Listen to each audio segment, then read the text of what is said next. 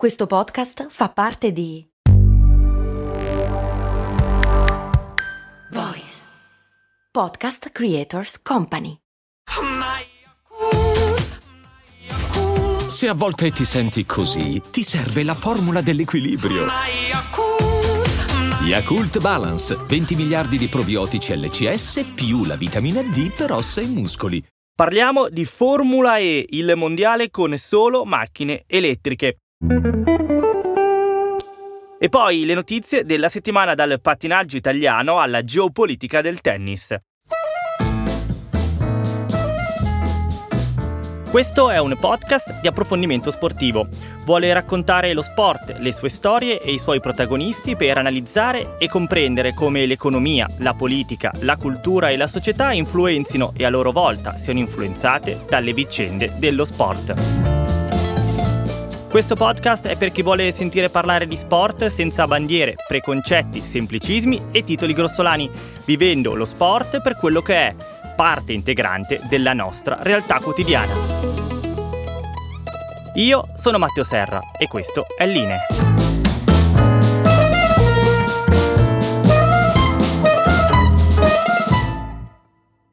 Ciao a tutte e tutti, ben trovati con il consueto appuntamento settimanale di Linee. Questa è la ventesima puntata di questo podcast che prova a raccontarvi, lo sapete ormai, lo sport in maniera diversa da come avviene solitamente. In apertura di puntate vi ricordo come sempre la possibilità di iscrivermi sia tramite i social, Instagram o Telegram, sia tramite le mail per raccontarmi delle storie, darmi degli spunti, avanzare delle critiche anche se lo ritenete necessario.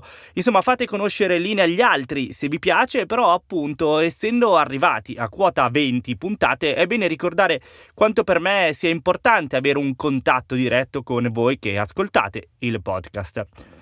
In eh, quest'ultima settimana dell'infinito gennaio, che sembra sempre avere 60 giorni invece di 31, nel mondo dello sport si è parlato soprattutto di tennis, con la chiusura del primo grande slam dell'anno, gli Australian Open.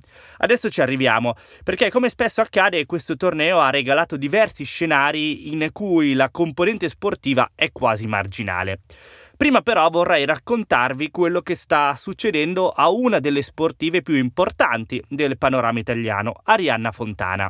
Fontana è una grande ambasciatrice dello sport italiano in giro per il mondo. Ha vinto 11 medaglie alle Olimpiadi nel pattinaggio di velocità ed è quindi l'atleta italiana con più medaglie in assoluto di sempre. È stata anche portabandiera alle Olimpiadi del 2018 a Pyeongchang e quindi insomma stiamo parlando di una grandissima sportiva del panorama italiano. Come spesso succede da noi però sta litigando con la sua federazione e lo sta facendo in modo molto pesante al punto che addirittura minaccia di voler passare agli Stati Uniti. Fontana è arrabbiata con la Federazione Italiana Sport del Ghiaccio perché dice che non le danno il giusto peso e il giusto ascolto, non le piacciono le tecniche di allenamento e gli allenatori e quindi di conseguenza il modo e il clima che si è creato in federazione. Da tempo non corre un buon sangue tra lei e appunto la federazione. In passato si è spesso allenata all'estero da sola, ma ora le cose sembrano essere precipitate e lei pare che stia seriamente pensando di cambiare nazione e gareggiare alle prossime Olimpiadi di Milano Cortina del 2026 con gli Stati Uniti, sfruttando la possibilità di prendere la cittadinanza grazie al marito Anthony Lobello, che è un italo-americano che è anche il suo allenatore.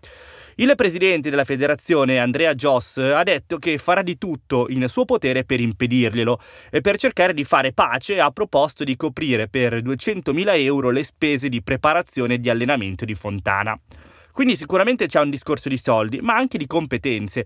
Fontana, visto che è una campionessa, vorrebbe avere il potere di decidere tutto o quasi e la federazione però non è della stessa idea. Manca ancora un po' alle Olimpiadi del 2026, ma sarebbe sicuramente molto italiano, per citare Stanis di Boris, vedere l'atleta con più medaglie olimpiche nelle Olimpiadi in casa gareggiare per un altro paese a causa di un litigio. È molto italiano anche vincere un sacco di medaglie in discipline che nessuno segue, se non i familiari o gli addetti ai lavori. A sto giro è stato il turno del pattinaggio artistico. Ci sono stati gli europei in Finlandia e l'Italia ha vinto il medagliere assoluto. Mai l'Italia era andata così bene.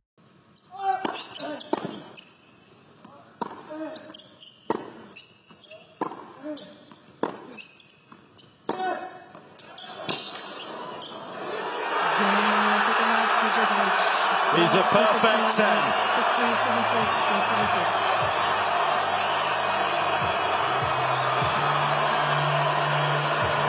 Not only champion of Australia for a tenth time, but he is the best player on the planet again. L'infinito mese di gennaio è anche il mese degli Australian Open, il primo slam della stagione del tennis, un torneo che ogni anno regala diversi spunti interessanti a livello di polemiche e di discussioni. La costante del torneo è il risultato, vince sempre Djokovic. Con il 3-0 a Tsitsipas, Djokovic ha vinto per la decima volta gli Australian Open, ha il 100% di vittorie in finale e con questo titolo arriva a quota 22 slam, al pari di Nadal al primo posto di sempre. Ah, torna anche numero uno in classifica, una vittoria che lo stesso Djokovic ha definito come un grande sollievo, probabilmente ricordandosi le polemiche dello scorso anno quando non prese parte al torneo perché non era vaccinato. A livello sportivo invece Djokovic ancora una volta batte un tennista più giovane, un esponente di questa nuova leva di tennisti nati negli anni 90 che ancora però non hanno trovato il modo per battere il serbo, che invece sembra non sentire gli anni che passano. Ma non sarebbero gli Australian Open se potessimo fermarci a parlare della componente sportiva del torneo. Prima della semifinale, infatti, sono uscite delle foto che ritraevano il padre di Djokovic insieme a un gruppo di sostenitori di Putin, con tanto di bandiera e felpa con la Z, il simbolo delle armate russe in Ucraina. Per questa polemica quindi il padre di Djokovic non ha visto la finale del vivo in cui poi suo figlio ha vinto. Djokovic ha detto di essere rimasto molto dispiaciuto per quello che ha fatto il padre, anche se ha provato a difenderlo dicendo che non se n'era accorto, molte persone gli chiedono di fare delle foto e quindi è stato un piccolo incidente.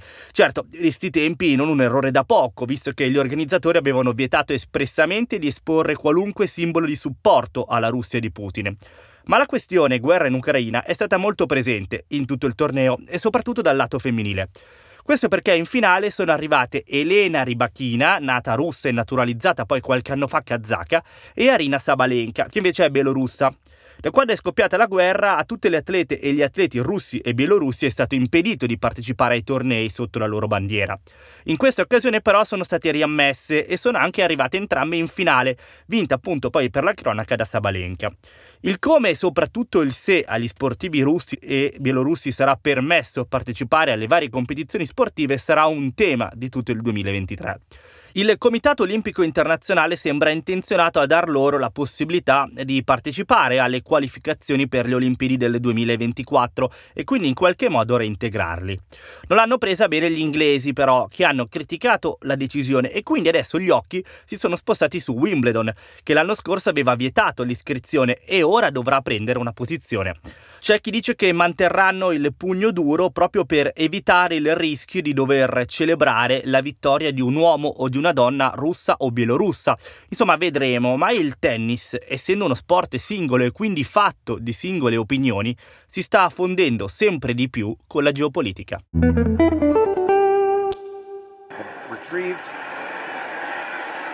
by Irwin, who's going to swing it over to Taylor. He's not down yet. He is now. It's it's over.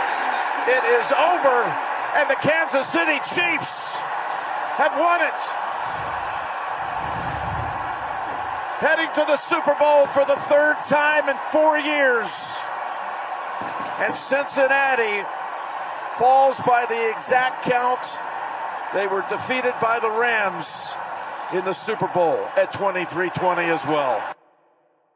Dalla pallina passiamo alla palla ovale e quindi parliamo di football americano e di rugby.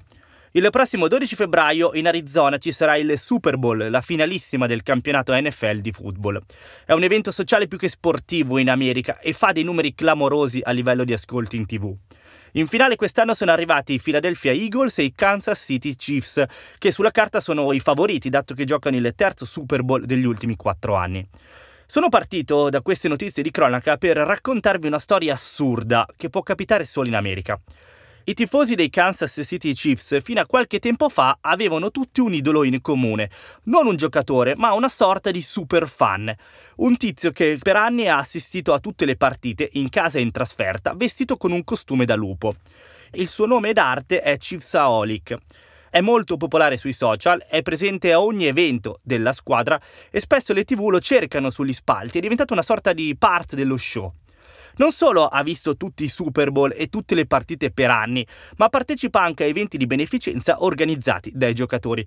Molti per anni infatti si sono chiesti ma dove li trova i soldi? Chi c'è dietro quella maschera? La risposta davvero neanche in un film di Hollywood. Da dicembre era sparito, non si era più visto e molti tifosi sui social avevano iniziato a preoccuparsi perché non solo non lo si vedeva più allo stadio, ma non postava più neanche niente. C'era davvero la preoccupazione che gli fosse successo qualcosa di brutto e in effetti è così, ma non è quello che i tifosi credevano. È venuto fuori che Chief Saolix si chiama in realtà Xavier Babudar, ha 28 anni ed è una sorta di barbone che per vivere rapina le banche. La notizia è uscita dopo il suo arresto e detenzione in una prigione federale di Tulsa, in Oklahoma. Insomma, quella da tifoso era una vita di facciata, in cui in qualche modo si era creato un alter ego amato da tutti, quando in realtà si tratta di un ragazzo con una storia personale fatta di piccoli crimini sin da quando era bambino. Dopo anni di selfie e stretti di mano con i giocatori, con cui sembrava avere anche una sorta di rapporto intimo, molti hanno detto in realtà di non conoscerlo, di non averlo mai visto fuori dallo stadio. Pare che vivesse in macchina, infatti tutti lo vedevano arrivare allo stadio a piedi, come spuntando dal nulla.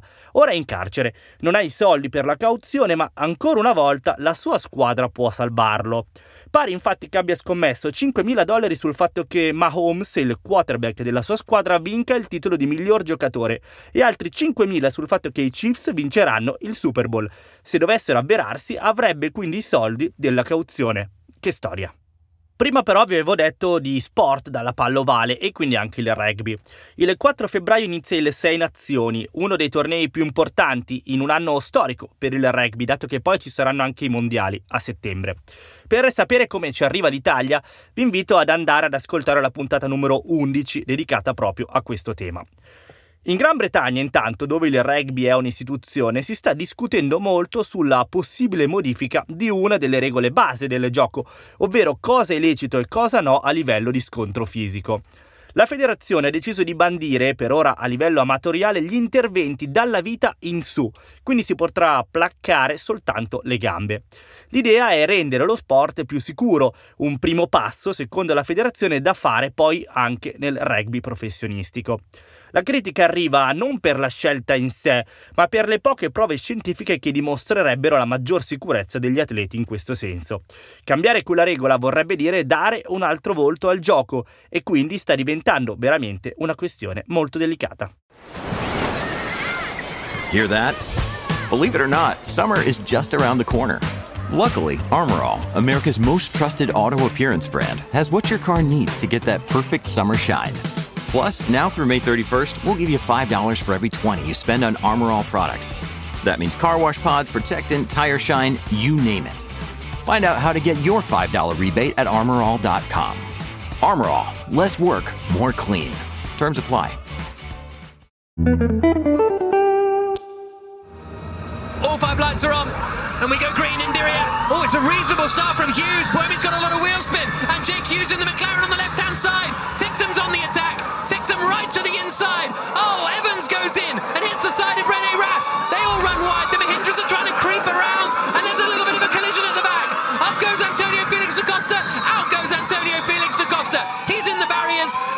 Corner, but Boemi did manage to hold the lead over the E-Prix as they come out of turn 21.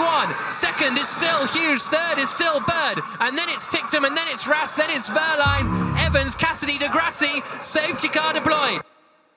La questione ambientale è una delle grandi sfide del XXI secolo per l'umanità tutta.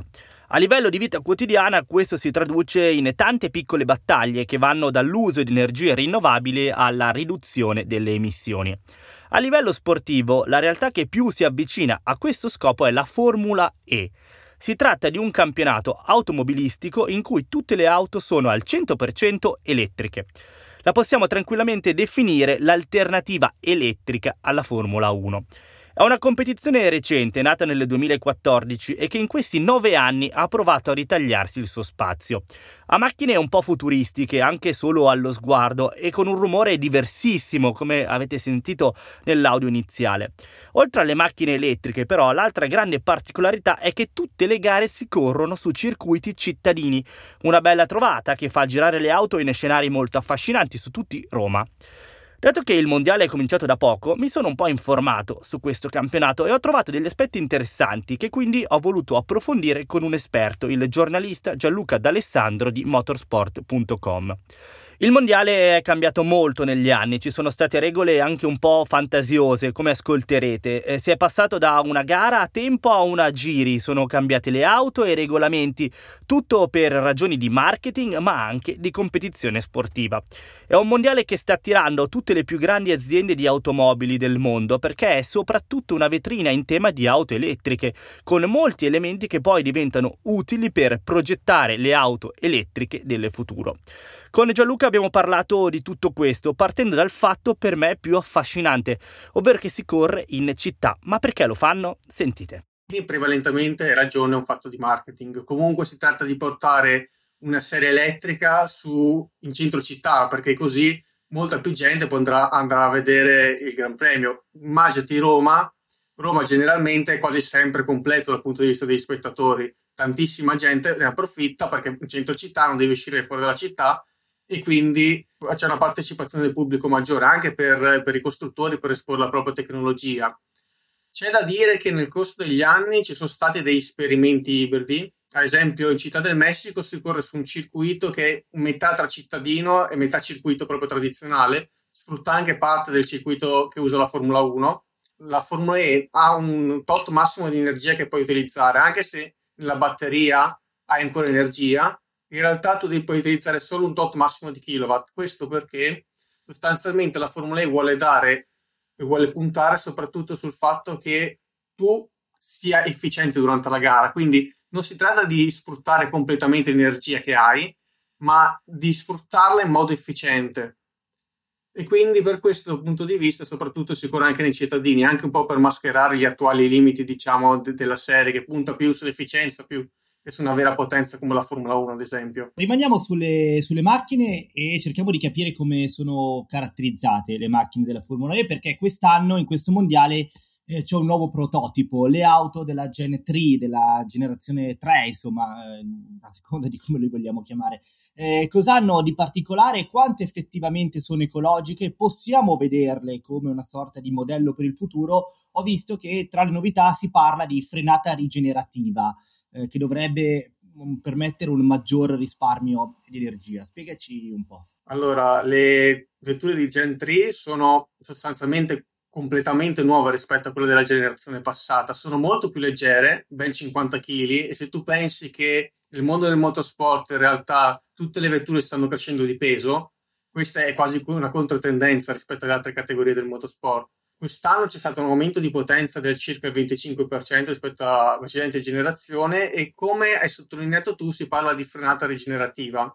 C'è un motogeneratore sia all'asse posteriore che all'asse anteriore, questa è una delle grandi novità di quest'anno, che praticamente recuperano l'energia durante la fase di frenata e sostanzialmente l'energia cinetica che altrimenti andrebbe, andrebbe dispersa durante la frenata viene recuperata da questo generatore che poi passa alla batteria e la batteria poi la sfrutterà come normalissima energia da, potenza da sfruttare durante la gara. Infatti quest'anno siamo arrivati a circa che il 40% dell'energia sfruttata in gara viene proprio dalla frenata rigenerativa. Quindi immagina che quasi metà corsa tu la fai solo sfruttando l'energia che recuperi in frenata. E questo è un grande, grande aspetto della Formula E. C'è anche in Formula 1, però non è così avanzato come in Formula E che la fa proprio uno dei suoi punti principali de, di forza. Ecco. Per quanto riguarda l'ec- l'ecologia, sì, diciamo che molt, molti degli elementi, anche elementi come la fibra di carbonio, vengono da prodotti riciclati, alcuni praticamente vengono ricostruiti.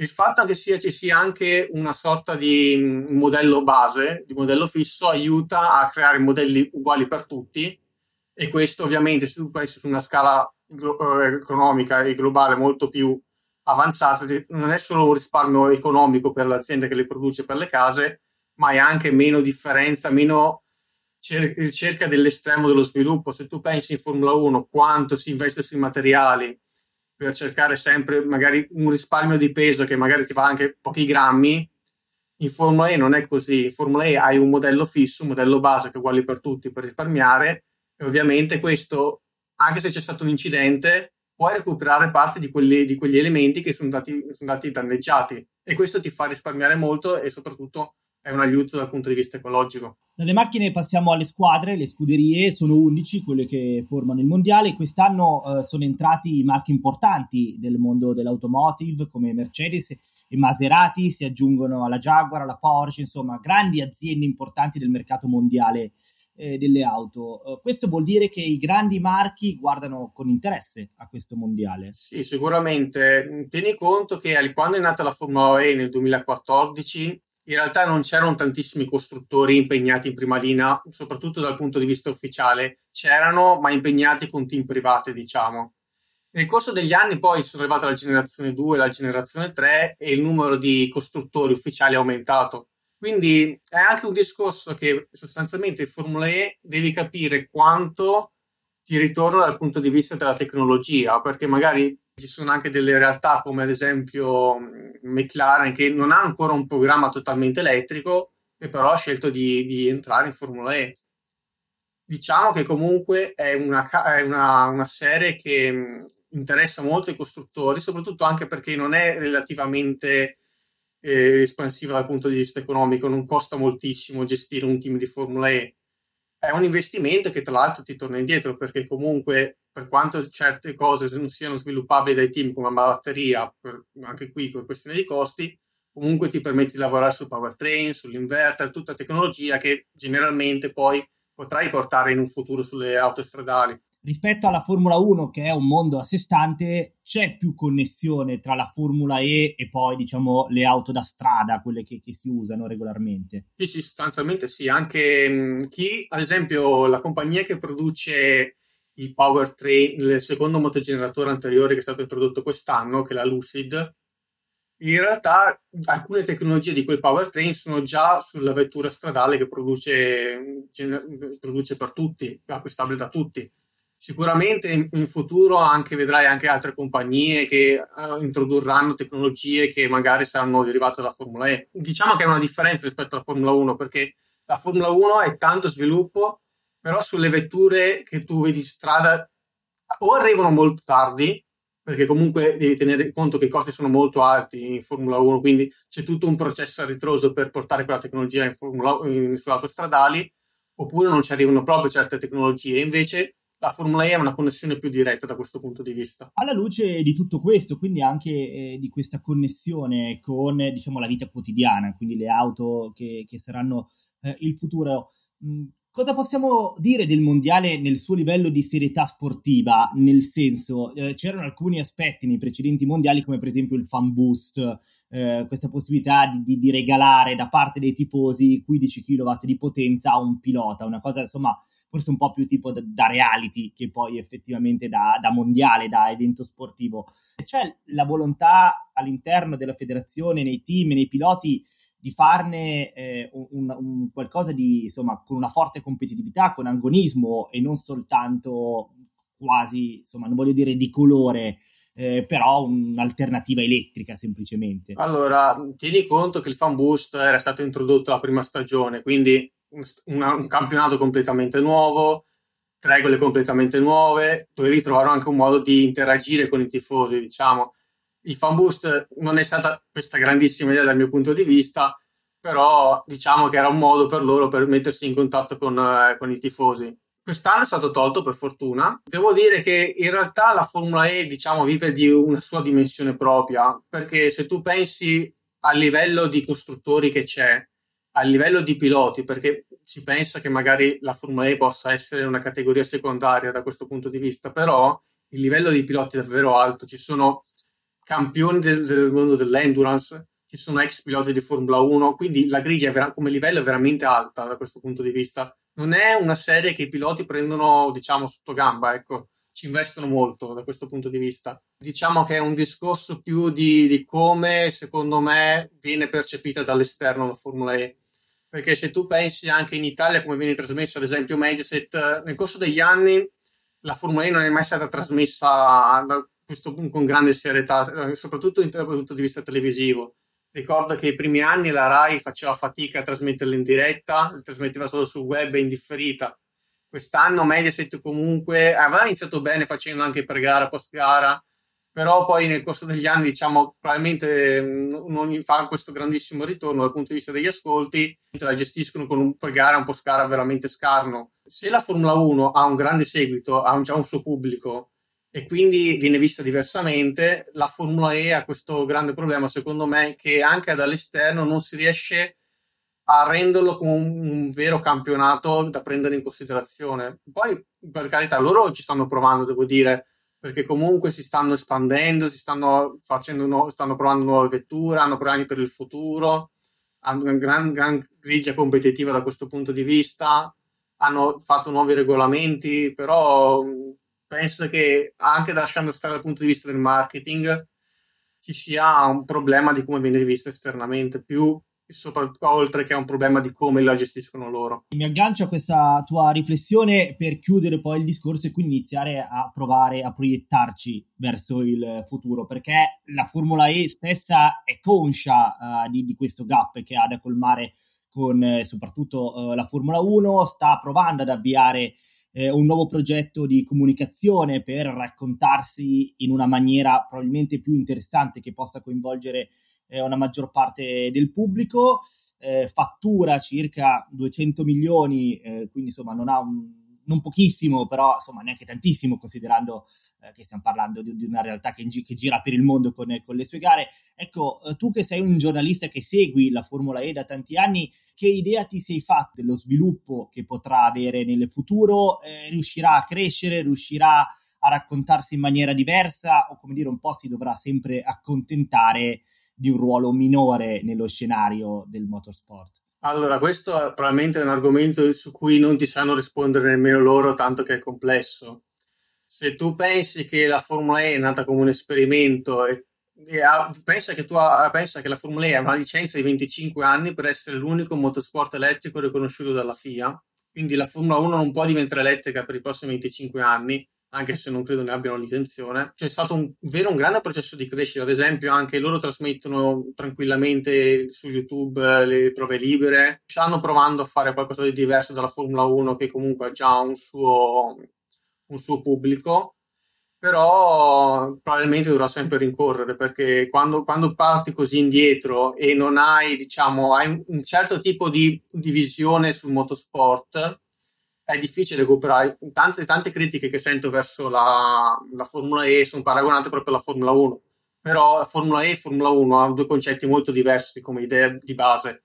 La Formula E è nata per un certo tipo di, di tecnologia, per dare un certo tipo di spettacolo. La Formula 1 è nata 70 anni fa, capisci che c'è stata anche un'evoluzione completamente diversa. Probabilmente 50, 70 anni fa il motorsport si era visto, però non ha i numeri di adesso. Probabilmente dovrà, dovrà sempre accodarsi, però, perché ci vorranno anni, soprattutto prima di avere un'idea di motorsport che è quella che pensano i tifosi. Ecco, per la Formula E bisogna capire che in questo momento è una serie, pro, diciamo, molto prototipo, che ha un certo tipo di visione, circuiti cittadini, eh, macchine in un certo modo per risparmiare sui costi, attrarre grandi costruttori, grandi nomi, però appunto è limitata per il momento a questa visione, perché in futuro arriveranno nuove tecnologie, già ad esempio alla fine di quest'anno dovrebbe essere introdotta una ricarica molto rapida durante la gara per fare un pit stop e ricaricare la batteria e fornire energia aggiuntiva. Però da questo punto di vista ci vorrà ancora molto tempo per renderla come una Formula 1, che è probabilmente quello che attualmente vogliono i tifosi. Chi guarda il motorsport vuole, diciamo, emozioni da Formula 1. Sono sicuro che la Formula E troverà il modo di ritagliarsi il suo spazio perché ha tutti i soldi necessari e una bella missione che si sposa con le necessità più ampie di tutta la società. Prima di salutarvi vi racconto la notizia bonus di oggi ed è sul surf. In questi giorni si è disputato uno degli eventi più famosi del circuito del surf internazionale, l'Eddie Aikau Big Wave Invitational, ribattezzato solo Eddie, che va in scena solo nella spiaggia di Waimea Bay, nell'isola di Oahu, nelle Hawaii, e solo quando le onde raggiungono con una certa costanza più di 12 metri di altezza. Erano sette anni infatti che non si poteva disputare, ma a sto giro è tornato. E a vincere a sorpresa è stato un ragazzo di 27 anni, Luke Shepard, che nella vita non fa il surfista professionista, ma fa il bagnino. Quando non era il suo turno di gareggiare, infatti tornava sulla sua torretta a fare il suo mestiere di guardia spiaggia. Ha vinto un premio da 10.000 dollari, ma ha festeggiato il minimo indispensabile perché poi ha detto di dover tornare al suo posto e assicurarsi che nessuno si faccia male, da buon bagnino. Avete ascoltato Line, Dentro lo Sport, il primo podcast di approfondimento sportivo, curato dal sottoscritto Matteo Serra con la collaborazione di Voice e registrato e mixato da Jack Leg Studio. Potete seguirlo su tutte le piattaforme streaming. Per commentare la puntata o scrivere dei suggerimenti e consigli potete seguire la pagina Instagram Line Podcast o scrivere all'indirizzo mail linepodcast.gmail.com. Con questo è tutto, vi saluto e vi do appuntamento alla prossima settimana. Da ogni euro lo smartphone Google Pixel 8 128 GB con Google AI per realizzare foto e video indimenticabili è tuo a 549 euro perché ogni euro batte forte sempre. Fino al 16 maggio.